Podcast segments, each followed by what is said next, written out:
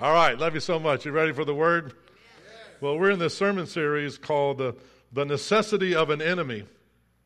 And we've been teaching on the three enemies that we all face. We all have the same three enemies the world, the flesh, and the devil. We all fight those enemies all of our lives. And, and listen, you always need to know who you're fighting. You can't cast out self, you can't cast out the flesh. You got to die to your flesh, die to yourself.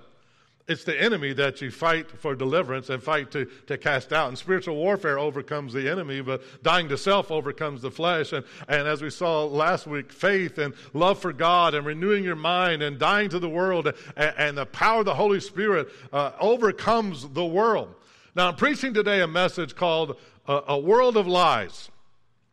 Now, I want, I want, you to remember what the word world means in the Greek, uh, which the Bible, the New Testament was written in. The biblical Greek word for world is, is cosmos. And it's not talking about our planet Earth, but the present order and systems that rule the world. Remember, 2 Corinthians 4 4 says, Satan is the God of this world the God of the order, of the systems that are running everything. 1 John 5:19 says that we know we are the children of God and the whole world is under the control of the evil one.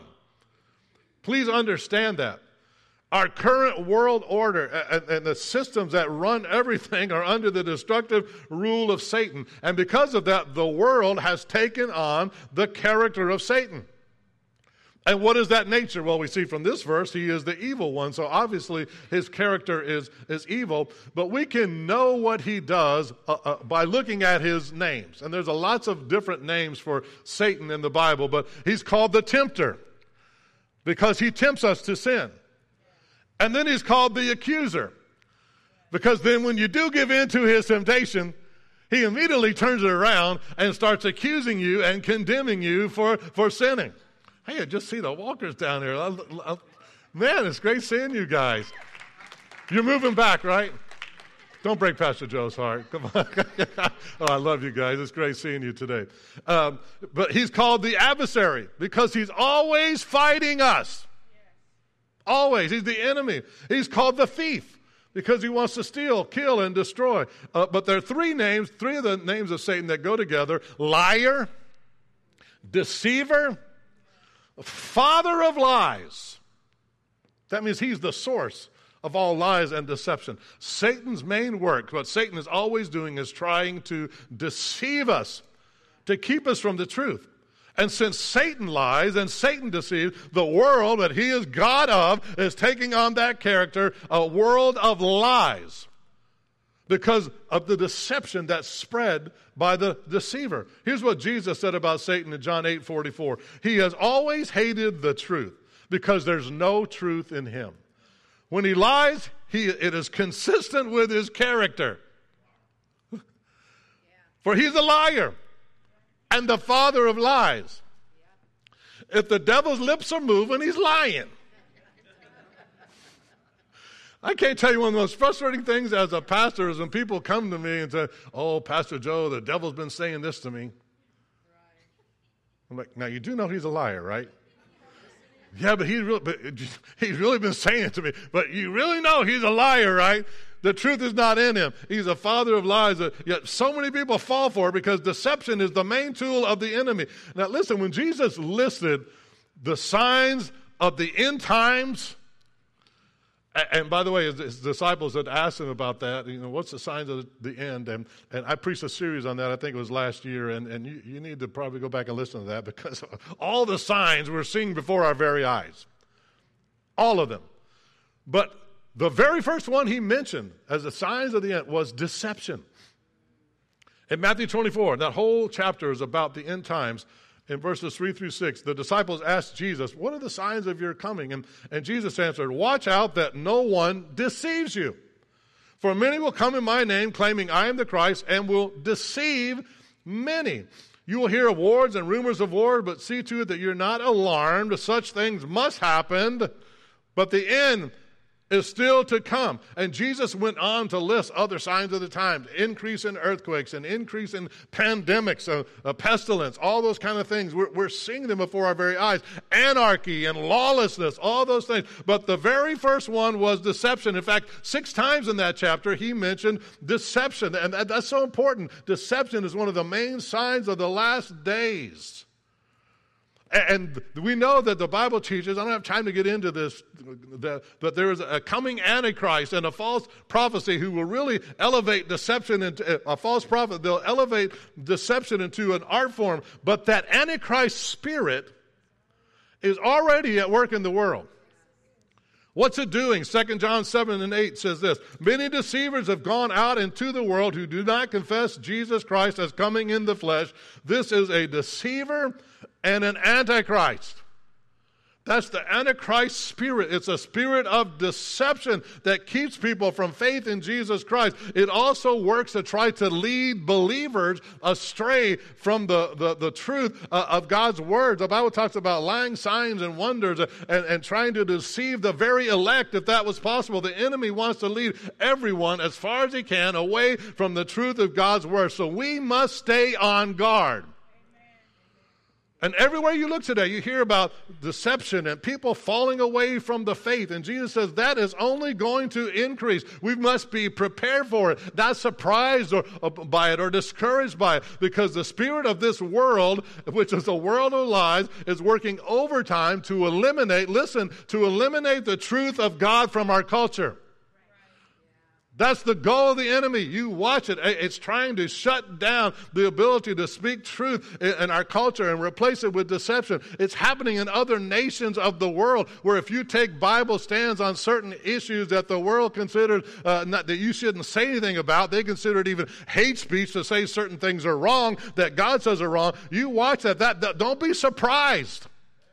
Don't be surprised by that. The enemy wants to eliminate truth from our culture, from our, from our world, and replace it with deception. And the only way for us to, to, to for it not to happen for, to us is us to build on that firm foundation, the Word of God and the character of God. One of Satan's biggest goals is deceive you, to deceive you into not believing the Word of God or in the goodness of the character of God. That goes all the way back to the Garden of Eden. Satan's a liar, and he casts doubt on the Word of God all the way back at the very beginning. Genesis 3. Way back at the beginning of your Bibles, you can turn there. We'll have, we always have the passages up on the screen, but Genesis 3, 1 through 7 says, Now the serpent was more crafty than any living creature the Lord God had made. And, this was the, the, the, devil at this point uh, working through this serpent. And he said to the woman, He said to the woman, Listen, listen what he said. Did God really say? King James says, Hath God said? Did God really say, You must not eat of any tree of the garden? The woman said, We may eat from the trees in the garden, but God did say, You must not eat from the tree that's in the middle of the garden. You must not touch it, or you will die. You will not surely die. The serpent said to the woman, For God knows that when you eat it, your eyes will be open, and you will be like God, knowing good and evil. When the woman saw that the fruit of the tree was good for food, pleasing to the eye, and desirable for gaining wisdom, remember the lust of the eyes, the lust of the flesh, and the pride of life, those three things we're all tempted with, there they are, all the way in the garden. She took some and ate it. She gave some to her husband, who was with her, and he ate it. Then the eyes of both of them were open. They realized they were naked, so they sewed fig leaves together and made coverings for themselves. Excuse me, in this passage we see Satan's three big lies. Get these down, get these, write these down, remember these, take pictures of them when they're on here. Go back tomorrow, look at my notes online or look at the, the PowerPoint online. Like, these are the three things that the enemy really wants to work and these against you. And these are the main three big lies of the world.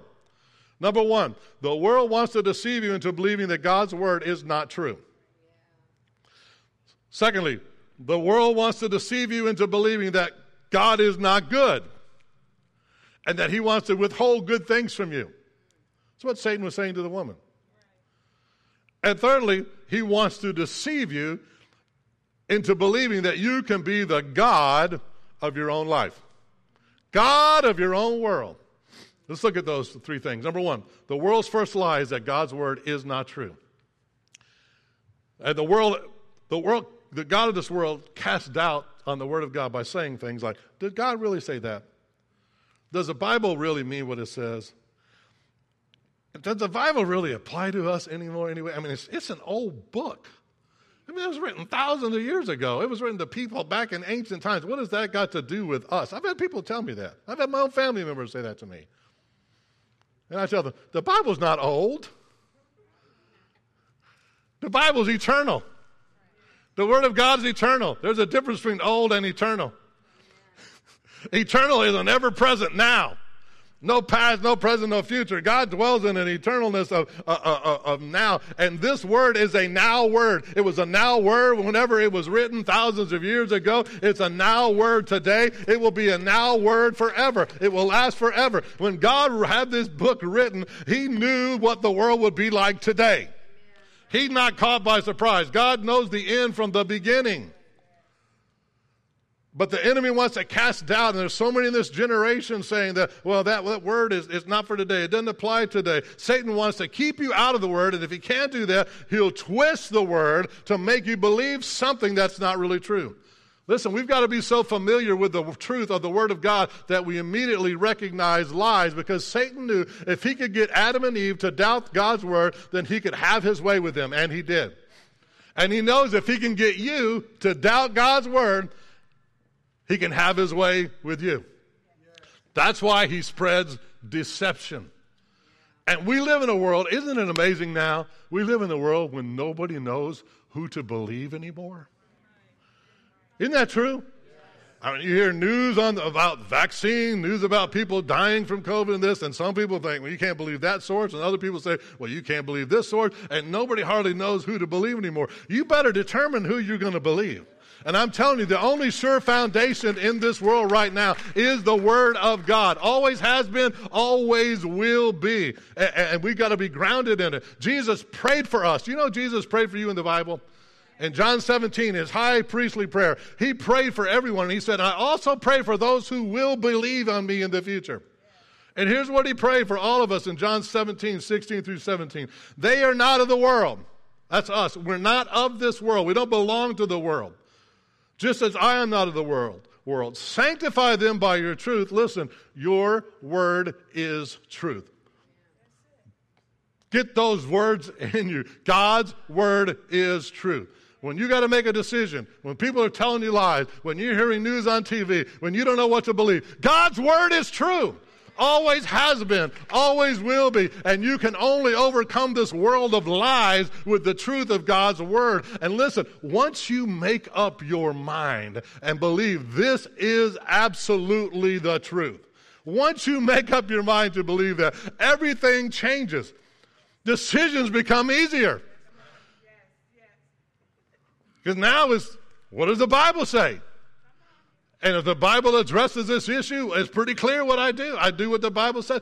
As you know the word, deception becomes more and more obvious to you.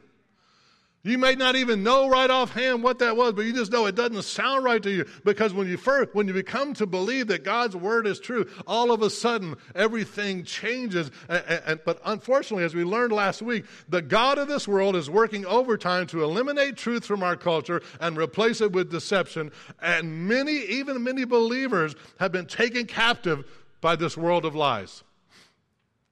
Last week, I showed you some result, results from Barna Research that shows while 51% of Americans say they have a biblical worldview, only 6% actually do.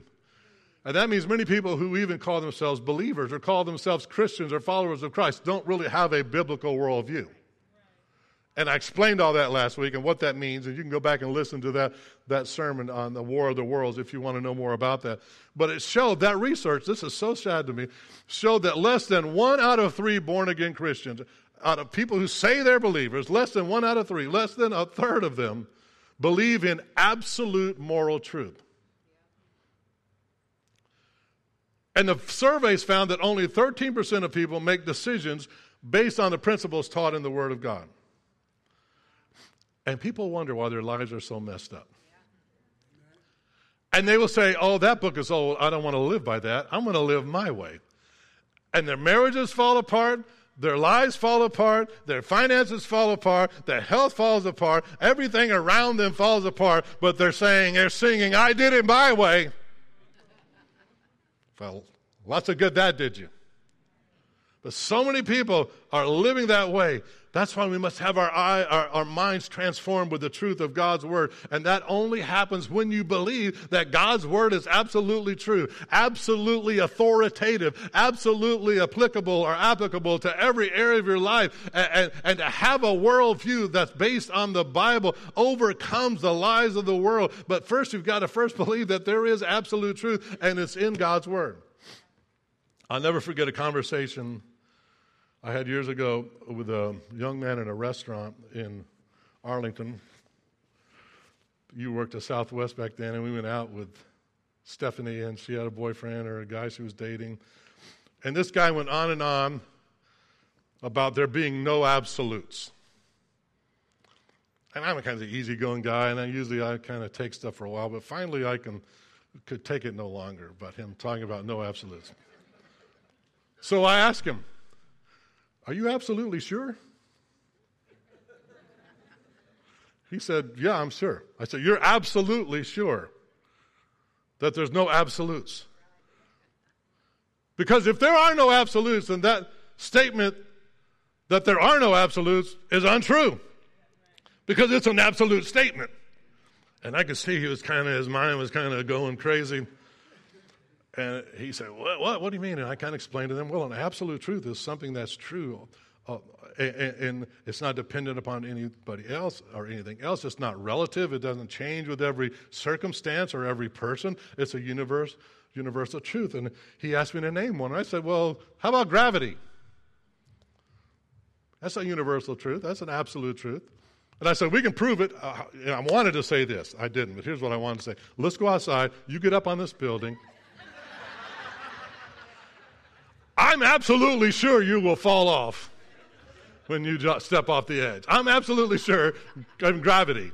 You will fall and you will get hurt. But if you don't think there's absolute truth, why don't you give it a shot? But I didn't say that. I had mercy. But instead, I repeatedly and annoyingly picked up a fork and dropped it on the table in the restaurant. I'm usually Deb knows I don't like to draw attention to myself in public. But here I am, and it clanked more. I just kept doing that. And he's like, What are you doing? I said, I'm showing to you that I am absolutely sure that every time I let go of this fork, it is absolutely going to fall to this table. Do you have any doubt in your mind that when I drop this fork, it's just going to be suspended in midair? Well, he mumbled something about overcoming gravity by going into space. And I said, well, there's another absolute. You know, you get outside of the pull of the gravitational pull of the Earth, and you get out in the middle of, uh, uh of space without that gravity. I'm absolutely sure that this fork would float in, in, in midair. And I went on and on to talk about other absolutes, like one plus one is always two. A square always has four sides. You absolutely need oxygen to live. I mean, you don't believe that's absolutely true? Let me grab a hold of your mouth and nose and hang on to it for a couple of minutes and we'll see. But I'm absolutely sure that, nevertheless, let me just say, I ruined the evening. I really did. I'm not. I don't usually do this, but he sat around pouting all day, all night after that. It was, it was, it was no fun. But that is so typical of a current worldview that says there's no absolute truth and you can make up your own. It's not even unbiblical, not just unbiblical, it's illogical. And to overcome the lies of the world, you don't, you don't absolutely have to always show them from the Bible. You can just show them how their, their thinking is so irrational, Ill, Ill, illogical. That's why when people say to me, there's no absolutes, uh, uh, I tell them that statement cannot be true because it's an absolute statement. And if there's no absolutes, then that statement cannot be true because it's an absolute statement. That's what I do. I just turn their reasoning back on them. If they say there's no right or wrong, I say, is that right? Or is that wrong? Because if that statement is either right or wrong, then that means there, there is right or wrong. If they say there's no ultimately no ultimate truth, I say, is that true? Is your statement true? Because if your statement is true, then there is ultimate truth. If they say we can't know anything for sure, I, I ask them, are, are you sure? Are you sure you can't know anything for sure? Because if you're sure that you can't know anything for sure, then the statement that you can't know anything for sure is false. It's amazing how people fall into this irrationality when they get away from truth. And, and, and that's why we must be people who are grounded in the truth of God's word because the world wants to lie to us and steal truth from us. The world's second big lie is that God is not good. The enemy was trying to tell Eve that. Oh, you know, God's trying to think about this. All the trees in the garden, and the enemy focuses on the one you can have. Oh man, God is so mean. God's holding, withholding from you. You know, why, why would God withhold? It just people have crazy beliefs about God today too, and, and some of them believe God's not good, God's not loving, uh, or He does nothing to stop evil in this world. Uh, by the way, this phrase "I believe in God" is pretty much meaningless today. When people say they believe in God, you better ask them, who is God to you? That, that would be my next question. Uh, who, who's God? Because people make up a God. They believe a, in a God that fits in their idea of who God should be, rather than who God really is. A God of their own making, a God they can control, a God who excuses them for everything they ever do wrong. Listen, I don't want, if, if there's a God of my making, that would make me God of that God. Come on. I mean, eh, eh, you don't want a God of somebody else's making. In Exodus 3:14, God says to Moses, "I am who I am, not I am who you want me to be. I am who I am." And when we make God who we want him to be rather than who he is, we make him an image of the actual God. And that, God says, Have no other gods before me. That's idolatry. And so we create this image of God that's manageable and, and willing to do what we want and doesn't convict us when we do anything wrong. But the but but this it's it's only a copy, it's only a duplicate, it's only an imitation, a cheap imitation of the real thing. It's not the real thing. It's an idol. An idol are images. They resemble God, but they're far from who God really is. And and, and and idolatry doesn't need to be some wooden statue that you, that you worship, but just a wrong idea and believing lies about God and serving that. So when you start believing that God is not good and that or that God is all inclusive and all roads lead to heaven, doesn't matter what you believe or how you live, you're going to end up with with with or, or, God doesn't really convict anybody of sin, doesn't God doesn't care how you live, anything like that. That's a false image of God, and we make, when we make up our own image of God, we'll always be disappointed. Idols will always fail us. Listen to what Psalm 115, 3 through 8 says about idols. Our God is in heaven. He does whatever pleases him. Wow. You need to get that down. But their idols are silver and gold made by the hands of men. And the Bible, in lots of places, talk about the ridiculousness of people making an idol with their own hands, a literal idol, and then turning around and worshiping this idol that they made with their own hands. He's like, How crazy are you? Here's the thing about idols they have mouths they cannot speak, eyes they cannot see, ears but they cannot hear, noses but they cannot smell, they have hands but they cannot feel, feet but they cannot walk, nor can they utter a sound with their throats. Those who make them will be like them. And so will all who trust in them. This idol shows us, that, this passage shows us that idols have no power. And people who begin to trust in idols, false images of God, have no power. They don't see truth. They don't hear truth. They don't speak truth. They, they don't understand it because they've got a twisted view of who God is. That's the God of this world. That's the world of lies, twisting your view of God. Satan wants you to not believe in God, but if you do, he wants to twist that image of God into something that's not true. So you've got to be grounded in the Word and grounded in the goodness of the character of God. And then the, one of the biggest lies perpetrated on the world and by the world is that you can create your own truth. This is so common today. This third big lie is that you can be like God. Always remember this there is a God, and you're not Him. Say this after me. There is a God, and I'm not him. Always remember that. There is a God. He does what pleases him. And we serve him, so we do what, what pleases him. You're not the creator. You're not the savior. You're not the Lord. And you do not have the power to determine ultimate truth. Only God has that power. Yet this world is full of people saying, oh, this is my truth. It might not be true for you, but this is my truth. It's true for me. And so people say things like Jesus might be truth for you, but for me it's Buddhism, or for me it's Islam, or for me it's another faith, or for me it's no faith at all. But all these things are, all those beliefs are vastly different and cannot be simultaneously true. For example, if you believe, if I believe in God, that's my truth. I believe there is a God, and you have a truth that believes there is no God, those both cannot be true. It's impossible. They are, they are opposite of each other. In John 14, 6, Jesus said, I am the way, I am the truth, I am the life. No one comes to the Father except through me. He said, I am the way, not a way, not one of many ways, not, but I am the way. It is the only way. That means that there is no other way to be saved other than through faith in the Lord Jesus Christ. But the God of this world wants you to believe there's many other ways. See, you can't say, one plus one equals two, that's your truth. But my truth is one plus one equals three. And Frank's truth is one plus one equals a thousand. And Larissa's truth is one plus one equals one million four hundred fifty-six thousand three hundred and ninety-three. We all have our own truth. That's nonsense. That's absurd. They cannot all be true. One plus one equals two is true for everywhere, uh, everyone, everywhere, at all times. Please get this down. It's the same way with God's truth. There is one way of salvation. It's the finished work of Jesus Christ on the cross. Faith in Him and Him alone. And if you come up with a different truth, it's not really true at all. It's a deception. You are deceived. You're believing a lie.